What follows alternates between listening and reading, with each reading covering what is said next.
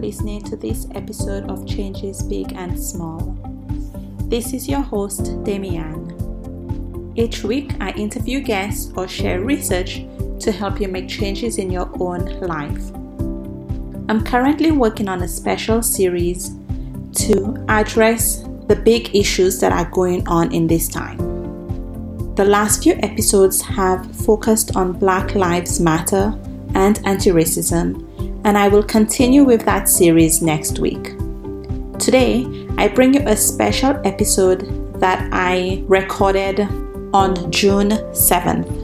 Rebecca D. Costa is an American sociobiologist and futurist. She's the preeminent global expert on the subject of fast adaptation and recipient of the prestigious Edward O. Wilson Biodiversity Technology Award. Her career spans four decades of working with founders, key executives, and venture capitalists in Silicon Valley. Costa's first book, The Watchman's Rattle A Radical New Theory of Collapse, was an international bestseller. Her follow up book, titled On the Verge, was introduced in 2017 to critical acclaim, shooting to the top of Amazon's number one new business releases. Costa's work has been featured in the New York Times, Washington Post, USA Today, San Francisco Chronicle, The Guardian, and other leading publications. For more information, you can visit RebeccaCosta.com. That and all other links will be in the show notes. Let's get started.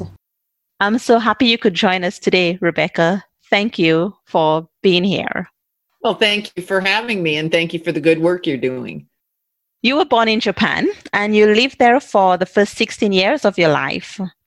You're a mix of a Japanese mother and your father was Italian American. So you grew up in a diverse environment in Japan. Could you share with me what do you carry forth from your time living there?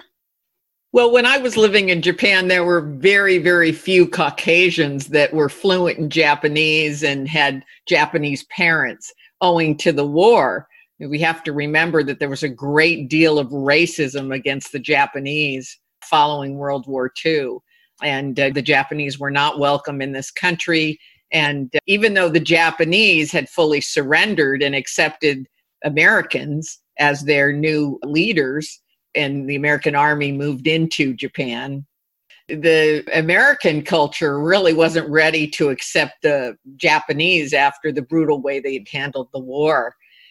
And so, as a result of that, you know, I was a bit of an anomaly. I had a Japanese mother and a grandmother and uh, seven uncles and a complete Japanese upbringing. And yet, I look about as Caucasian as a person can look. Something happened, and I didn't inherit very many physical genes associated with the Japanese other than straight long hair. And people don't necessarily associate that with being uh, Japanese. So, at the time, it, it was a bit of an anomaly, and I realized that I had to work harder to integrate into the Japanese society because the onus was on me to present my Japaneseness, if you mm-hmm. will, because my looks were making me look like an outsider. And at that time, unlike today, there weren't that many people that were Caucasian and fluent in Japanese, and that was my first language. So, you know, I had that benefit of being able to speak like the Japanese. It wasn't a language I learned later in life and had the awkwardness of strange accents and pronunciations and things like that. It was my first language. So as soon as I started talking, people were shocked. Their eyes flew open and she talks like us. we wouldn't know any difference. I would have done very well on Japanese radio provided you couldn't see me. I carried that with me to a certain extent as a young woman in Silicon Valley in the technology field. There were rarely any women in the executive meetings. The vast majority of the time, I would say 99% of the time, uh, I was the only female in the room. So there's this constant theme in my life where the people that I've worked with or the people I've lived with didn't look like me and didn't act like me and didn't think like me. And so assimilation has been a big theme in my life. I worked in Japan for a few years, for four years at an international school. And there would be a lot of children who were mixed Japanese and Caucasian. And I remember speaking with some of them about what it was like. And of course, it was a different time because they were in an international school as opposed to being in Japanese school. In your household, what was that like? Well, my household was mainly run by my mother. You know, my mother mm-hmm. was a stay at home mom. So we ate Japanese food until my dad would come home. He was a, a pilot for the CIA. And then when he came home, we had steak and potatoes. But steak and potatoes in Japan, you know, you think about this in the 60s and 70s, was very expensive. That was all imported American food.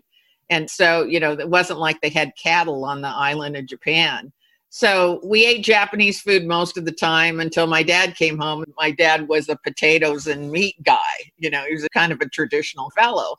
I, I used to laugh and say the one thing that the Italians uh, and the Japanese have in common are rice and pasta. Uh, and, and that's been the bane of my diet, you know. And, and at this age, you know, any hope of going on a keto diet is out the door for me. It's in my DNA to be attracted to rice and pasta on both sides of the world. So there you have it. It's funny because one of the things I remember from going to Italian restaurants in Japan was that there was almost always seaweed on the pasta. Yeah. You're a sociobiologist. What does that mean and why did you choose that career? A sociobiologist is a person who looks for the evolutionary reasons for human behavior. So we have to remember that some of our behavior has been programmed because it was advantageous in earlier prehistoric times. And so, what a sociobiologist looks for is the biological reasons for certain behaviors, certain social trends, and so on and so forth.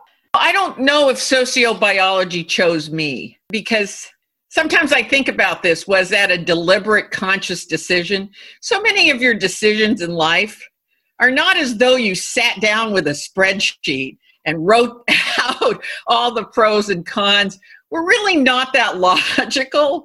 And if you really look at the career paths of the most successful people in the world, it's kind of windy, haphazard. There's a lot of luck involved, running into people who, you know, introduce you to someone else. There's just a lot of that that shapes your career. And in my particular case, the last year I was in college, it was unfortunate this happened the last year. Edward O. Wilson out of Harvard University published a book called Sociobiology. Nobody had ever heard of sociobiology. And a friend of mine, who is still friends with me to this day, and I'm 65 years old, he handed me this book and when I got done reading it, I said, Well, I want to be a sociobiologist. This guy has it right. In those days, we didn't have hybrid degrees like you do today. You could, you know, right. go and petition for a type of degree that you want. But in those days, things were very siloed. And so you could get a degree in sociology or you could get a degree in biology. But sociobiology is not really sociology and biology it's actually looking at the biological origins of human behavior. And, uh, and it's quite a different discipline. Well, of course, I went to the dean of the school and petitioned to become a biologist. He'd never heard of it and said one book isn't going to make a degree. And uh, so they gave me a degree in sociology and biology. But I began corresponding with a very young man by the name of Edward O. Wilson, who later became the greatest naturalist in the world. Ed's in his 90s these days, and uh, we're still in contact with each other. Nice. That's a lifelong mentorship and relationship that I treasure. Do you remember what it was about the book that attracted you so? Yes, it made sense Hmm. It made sense. It explained why we don't always make the right decisions, why there's so much irrational behavior in the world. You know, almost anything that doesn't make sense can be explained in terms of prehistoric human behavior and urges that are still in our DNA. And I can explain just about anything going on in the world in terms of our prehistoric behavior that we've inherited and continues on. You know, we haven't been out of the caves that long.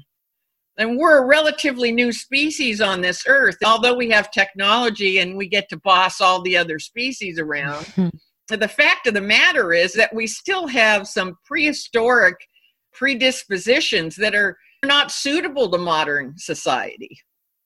How does that play in to this time if we think about COVID 19? Knowing what you know about history and the way we make decisions and the way humans act based on their biology, are you hopeful or are you worried right now? Well, I'm both. I'm both. I, I think there were some good things that came out of COVID 19 and there were some terrible things. One thing is we saw how people act when there's a shortage of toilet paper. yes. Yeah, they'll knock each other down to get that last packet of toilet paper in the grocery store. I have a friend of mine who says anarchy is just five missed meals away. And he's right. All hell breaks loose when the food supply chain breaks down. And we have to understand that, you know, survival is the most important motivator that we have the drive to perpetuate our gene pool. But then let's talk about the positive side. The positive side is scientists have studied this, and, and in order for a person to be happy and truly thrive, they need to spend between six and seven hours every day socializing with other humans. So mm. for the single people, it didn't work out real well. But for those who were troop dwellers, as we were in, in prehistoric times, where you had families and relatives and you were hunkered down with them, you probably felt pretty calm. I mean, yes, they get on your nerves and they're annoying, but look at troops of chimpanzees and bonobo monkeys. They get annoyed with each other too after a while. But the reality is that we need that amount of social time to really thrive and to do well. And so I think that those people who had families or people that they could uh, shelter in place with did very, very well and probably felt happier even before Prague started to loosen the restrictions, I was beginning to notice that people were getting more anxious to start socializing, to meet with friends, to meet with family, to be out in the park, to do all sorts of different activities that involve other people, especially as the weather was getting nicer.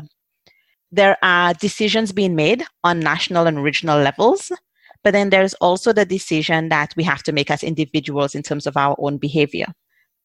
I listened to some of your interviews and you advocate more of a pyramid style to reducing or releasing the restrictions for COVID 19? Right. Well, look at how we're doing it now. We're doing it based on what businesses got hurt the most. Yes. That, that's really what we're opening up. We're not opening up the safest businesses versus the least safe businesses. Because if we were doing that, we wouldn't be opening up tiny restaurants and hair salons and places where you really can't get physical distancing between people. So you know, it doesn't have anything to do really with safety. In my view, we know who the most vulnerable population is. And so we should have started with the least vulnerable and then moved to the most vulnerable. Uh, that would have made infinite more scientific sense to me. So, uh, a very clear message should be out. If you have any underlying health condition or you're over the age of 65, we want you to continue to shelter in place, right? If you're a younger person that's healthy, no underlying health conditions or whatever, you're free to move about, but we want you to wear a mask and we'd like you to observe social distancing and so on and so forth. So it made more sense to slowly release the population according to their characteristics and those that make you vulnerable to a virus and those that don't frankly, if you're over the age of 65 and you have any underlying conditions, or maybe you don't even have any underlying conditions that you know about, I don't think that whatever the government is doing is relevant to you. I don't think you should be out and about. I'm not doing it. This isn't something I'm lecturing other people. I'm telling you right now, I don't care what my local government says I can and can't do. I don't care what my federal government says I can and I can't do. I don't even care what my friends and family say I can and can't do. I am looking at the scientific data. And, and for me, it's too early. But I'm a 65 year old woman. I don't have any underlying conditions, but I'm at risk. So I shouldn't be out there. What I'm hearing is, as individuals, with free will, we, we can always make a decision regardless of what other people are telling us what we can and cannot do. And so, from your perspective, if somebody is at risk, so older, maybe with underlying health conditions, it's still wise right now to shelter in place. Look, you know if you're at risk and don't listen to anyone else. If you're at risk, you should not be out there. Now, here's the thing we're not going to have a vaccine for many, many, many years.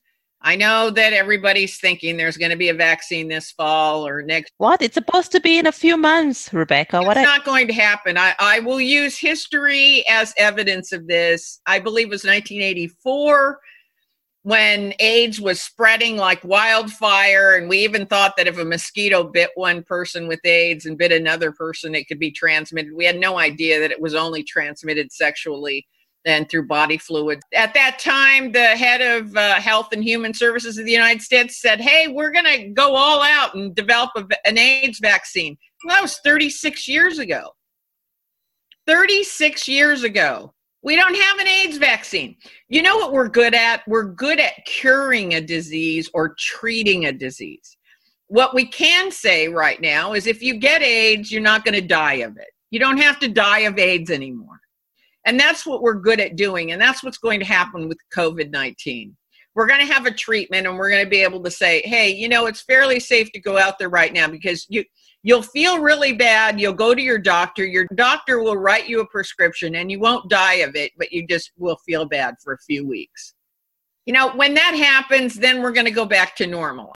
I was kind of surprised to see that most people stopped wearing their mask as soon as the government said it was okay to stop wearing your mask. And I wondered if it's regional in terms of in the Czech Republic, there's very much a culture of in the summertime, people go to the park and have a picnic. People go to the park and have a beer. There are beer gardens all over the city. And I sense that people are ready to go back to that, even though we've been sheltering in place for three months or so. People will, they'll return to that because we're a social animal. You know, that's, right. so that's built into our DNA. It's not even a learned behavior. You know, we want to be with other people. Even introverts score higher on their happiness when they spend time with other people. They just don't want to mm. spend time with people all the time. But even introverts need to have a certain amount of social contact we only have about a, a less than 3% difference in our DNA from a bonobo monkey. So we can learn a lot from watching bonobo monkeys. And, and a lone bonobo monkey will die. Without this troop support, it can't make it in the world. And our DNA being 97, 98% compatible with bonobos, you know the cat's kind of out of the bag. We can now look at those behaviors and see what is required for humans to thrive. And one of the things that's required for us to thrive is to belong to other humans you say that the fastest and surest way to reduce risk and improve the chances of successful adaptation is to borrow what's proven and what works there's so much information out there. Where are you going to? What's a resource that you recommended as having reliable information about COVID 19? Well, the Human Vaccine Project ah, okay. is very, very good. The Human Vaccine Project gives reports on the progress of the vaccines and what the likelihood is, and you can get very, very good information there. One of your big ideas in addition to adaptation is pre adaptation. How do you define that? Well, we're going through an interesting period in human evolution, and that is that we now have supercomputers and artificial intelligence that can create models about the future that are really, really accurate. And so, even though some of the numbers were a bit off on COVID 19, think about it in terms of you know, being able to give people two and three days warning that a hurricane is coming so they can evacuate a city. I mean, think about how good our weather forecasts have, have, gotten about dangerous thunderstorms or flooding conditions. And these kinds of things have allowed us to proactively do things to minimize the negative consequences. So when we see that something is bad is going to happen, we can intervene to prevent that bad thing from happening. And we've never had that power before. And that's what artificial intelligence is really doing for us. It's allowing us to foresee the future and then take some action in the present to avoid a negative consequence. And that's an extreme power. Our legal systems and even our morality and our ethics don't quite know how to handle that. That's our biggest challenge right now. We can identify people that may be dangerous gunmen, right? We can look at their behaviors. They they cancel all their bank accounts. They buy a lot of guns. They buy extra ammunition. The guy who shot up the concert in Las Vegas, he sent his girlfriend away to the Philippines and sent her $100,000 and said, Don't come back. He started gambling wildly. He was on a, a new antidepressant about three months before that had horrendous consequences. And he also had a history, a family history of antisocial behavior. His father was a dangerous sociopath, and those qualities are heritable. So we could look at all that profiling and we could say this guy is acting in a way and has a genetic history that makes him dangerous. But just because we can identify that, we don't have any legal means to start watching that person or prevent them from buying guns or prevent them from renting a hotel room above a concert right? I mean, all of our legal system is designed to get people after the fact or during a crime. But now we have artificial intelligence and we can predict what your probability of getting breast cancer we can predict the probability that a child will go to college we have all these models we even have models over who are dangerous mass shooters but we don't have any knowledge about what to do about it. There's no action we can take. And so we're in a very weird spot where we have the knowledge of what the likelihood of a thing happening in the future is, and yet we don't do anything about it. We wait and let it play out. And that's what's going on in the world today. That's always something that comes up also in terms of free will being a factor, the whole idea of nature versus nurture. And so I wonder with big data and predictive analysis, what do we do with those predictions? Because predictions are not fact. They're getting very close to fact. This is the problem. When you get to 99.999999% probability that an event's going to occur, shouldn't you take an action? Let's just say, as a woman, if I have a 99.99999% probability that I'm going to get breast cancer based on my genetic history, wouldn't I want to do something about that before I get it? That percentage is too high not to act on it. And we're getting to a point where our predictions are going to be 100%. But, you know, a lot of people say, well, that's going to be like Minority Report, like that movie with Tom Cruise in it, where we had the precog police come in and arrest you before you committed the crime because we knew with 100% probability you were going to commit the crime. So why let you do it? And so there were precog judges and precog juries. It was a very strange movie. I have to remind a lot of people that are in the uh, artificial intelligence community that that wasn't a documentary. That was actually a, just a, a film with Tom Cruise in it. But we are kind of heading in that direction where we know something is going to happen with such great certainty that we almost have a moral and ethical obligation to take an action before the fact. And I believe that the increasing power of artificial and uh, predictive analytics is going to bring this to a head in our legal system because people are going to begin suing on why didn't you do anything? If you knew this was going to happen, why didn't you stop it? And we're going to see more and more cases like that. And I think that's going to bring it to a head. The thing that I wonder about with this, or the thing that I think about with the whole idea of predictive analysis and what we should do with the information that we know, with the predictions that we have, especially as we achieve greater levels of perfection with the predictions. I wonder about the decision making process that should happen with this data and how the data is used. We see always that societal norms, law, governmental decisions are a bit behind in the science. What needs to happen within our society to make the decision about what to do with the data? Who needs to be involved in those conversations? How do those decisions get made? I believe that individuals are going to have to make that decision. And I believe that what governments need to do is give individuals the options to participate or not participate in those decisions. So, as an example, you know, the government could say, Would you want to know what your likelihood of dying of these cancers? Do you want to know that? you may say, Yes, I want to know that. Or at the time your child is born, as a parent, they may say, Would you like to know what the probability is that your child will contract these diseases based on their genetic profile? And as a parent, you may say, Yes, I want to know. Now, let's understand when I say I want to know, that doesn't mean that they're going to give you a bunch of diseases that we have cures for or that we can do anything about. So you have to ask yourself do I want to know that by age 30 or 40, I'm likely to catch a disease that we don't have a cure for? Do I want to know that? Do I want that sword hanging over my head?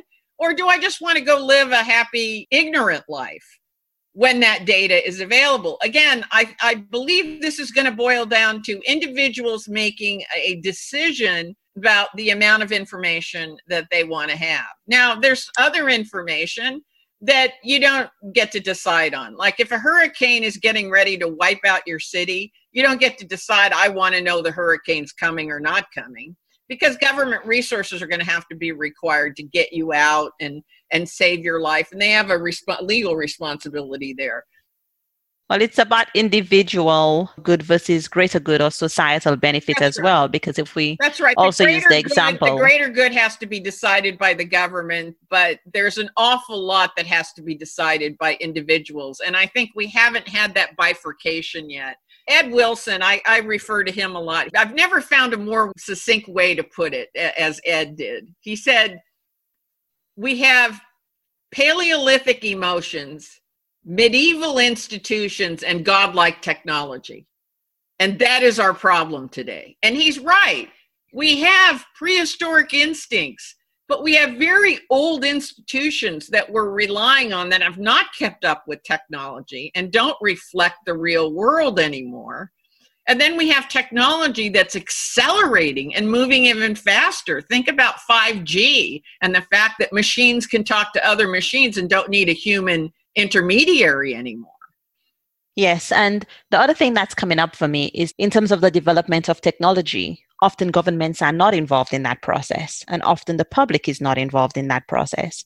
Usually, there are very few people making decisions about what big data is being collected and potential ways in which this big data can be used.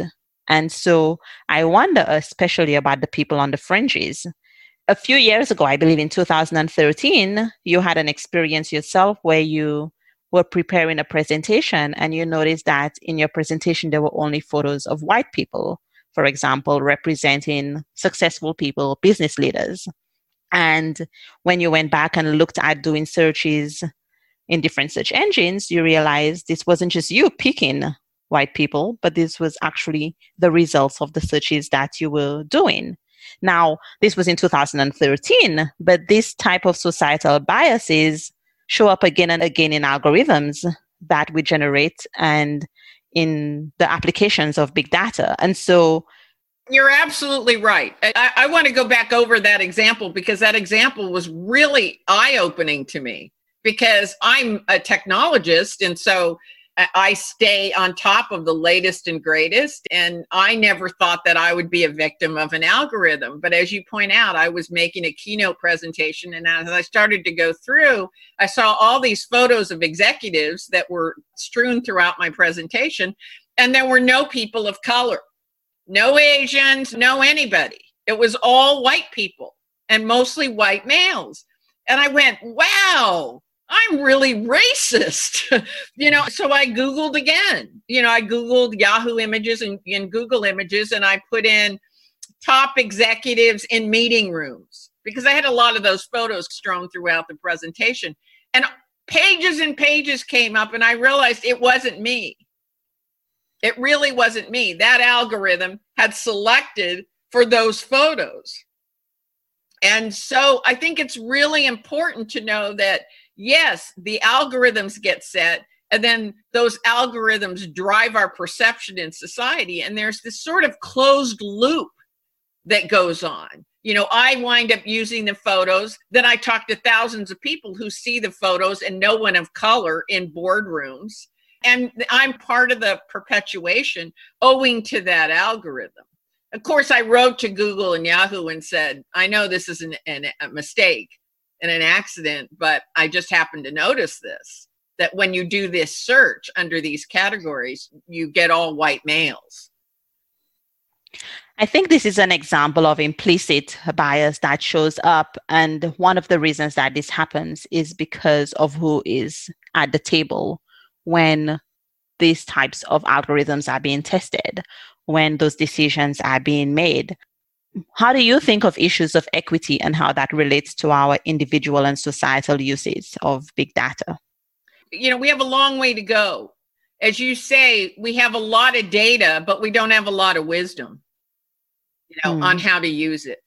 And data, to a certain extent, it's predatory. We use the data for predatory reasons, for, to, to take advantage, uh, to get the upper hand, whether you're a retailer or no matter what you're trying to do. And so I think it's very important that we realize that we have Paleolithic emotions and we don't always use tools the way they were designed to be used. So we probably need to work on wisdom and uh, sensitivity and knowledge as much as we need to work on technology. And we're doing it a little bit backwards right now. We're letting technology dictate how we behave rather than deciding ahead of time what kind of society, what kind of human beings we want to be. We should decide how we want to be as a society, how we want to be as individuals first, and then go out and select the technologies and use them to that purpose. I studied mathematics and data was always very interesting to me and the use of data. And there was a very popular book at the time about lies, big lies, dumb lies, or something like that, and statistics. And so I always think of data as being very powerful because of how we can use it to forward or progress our own means. Yes, but data can be manipulated. When I'm doing my research for my books, I'm often very shocked at how scientists even will manipulate data to justify their own conclusions. We're not immune to using the data to buttress what we want to say. And so data can be dangerous, but it also could be very useful. Again, you have to decide how you want to be.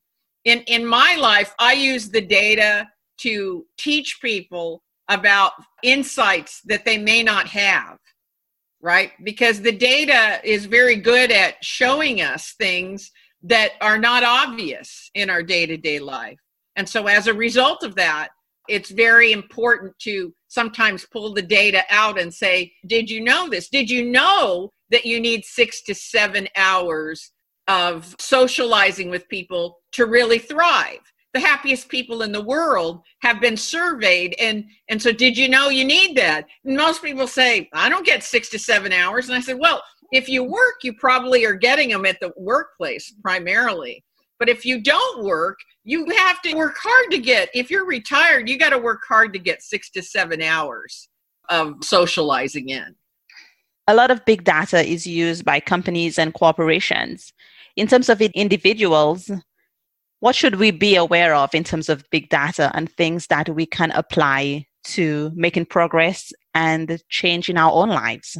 Uh, what we should be aware of is not to rely on single source information. If you find that you're only turning the news on at five or six o'clock at night and just watching one newscast, you're probably not getting the full picture. I watch Al Jazeera and then I'll watch BBC and then I'll watch some local news. And, you know, it's that combined picture of sources.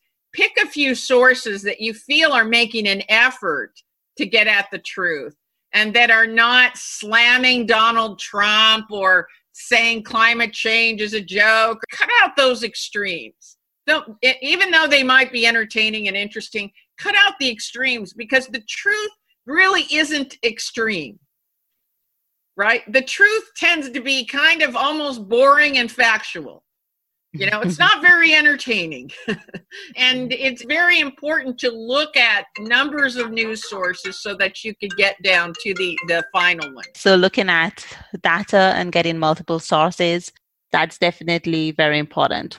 And especially nowadays, with so many people trying to tell us what to think and how to think, and with there being so much social media where we can really get into a bubble of the same information I think it's very important for people to be intentional. And I definitely try to do that myself with getting a variety of sources. And another thing is people like to listen to people they agree with.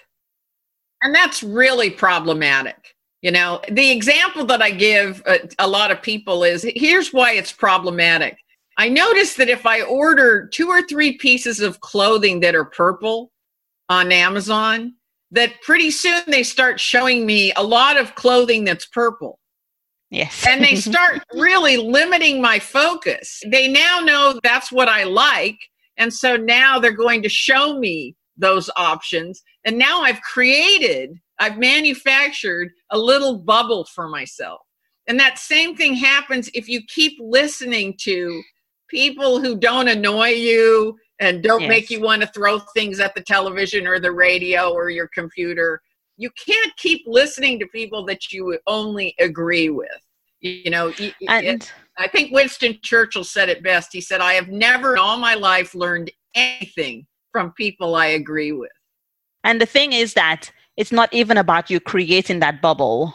When we depend on social media to create those channels for us, it does it automatically.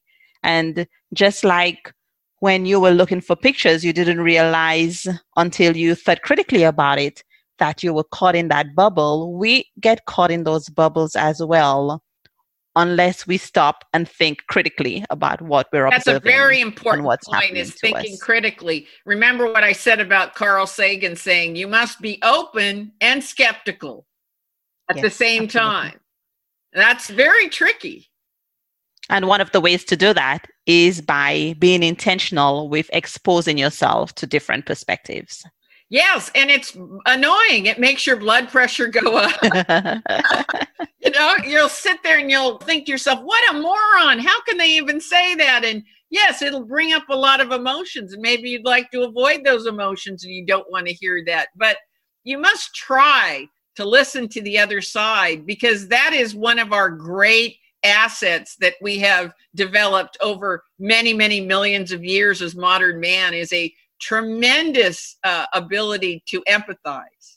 Al Jazeera had this fantastic documentary, and I will find it and put it in the show notes because I can't think of what it's called right now. But it was basically about how sometimes people will choose one news station over another and think that that news station is unbiased. And their point was that there is always a conflict of interest, no matter who you are. And as journalists, people are always trying to balance their own conflict of interest or their societal conflicts of interest with presenting the news in a way that's unbiased. And that is a very slippery slope that everybody is on.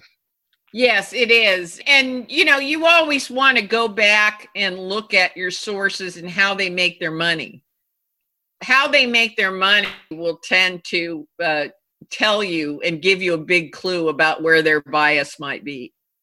As we end the podcast, and I'm so thankful that you joined me today, Rebecca, what do you want us to take away about adaptation and change in our own lives? Well, what I'd like people to remember is that some of your decisions and behaviors are driven by prehistoric DNA. So when you don't make the right decision or the right choice, or you find yourself doing something that you, you feel embarrassed about, or you wonder, you question, what was my motive? That you might remind yourself that you're a biological organism. You didn't just drop out of space. There are, there are prehistoric reasons for why you want to be with other people or why you feel competitive or why I want to eat pasta and rice all the time. It makes me feel good.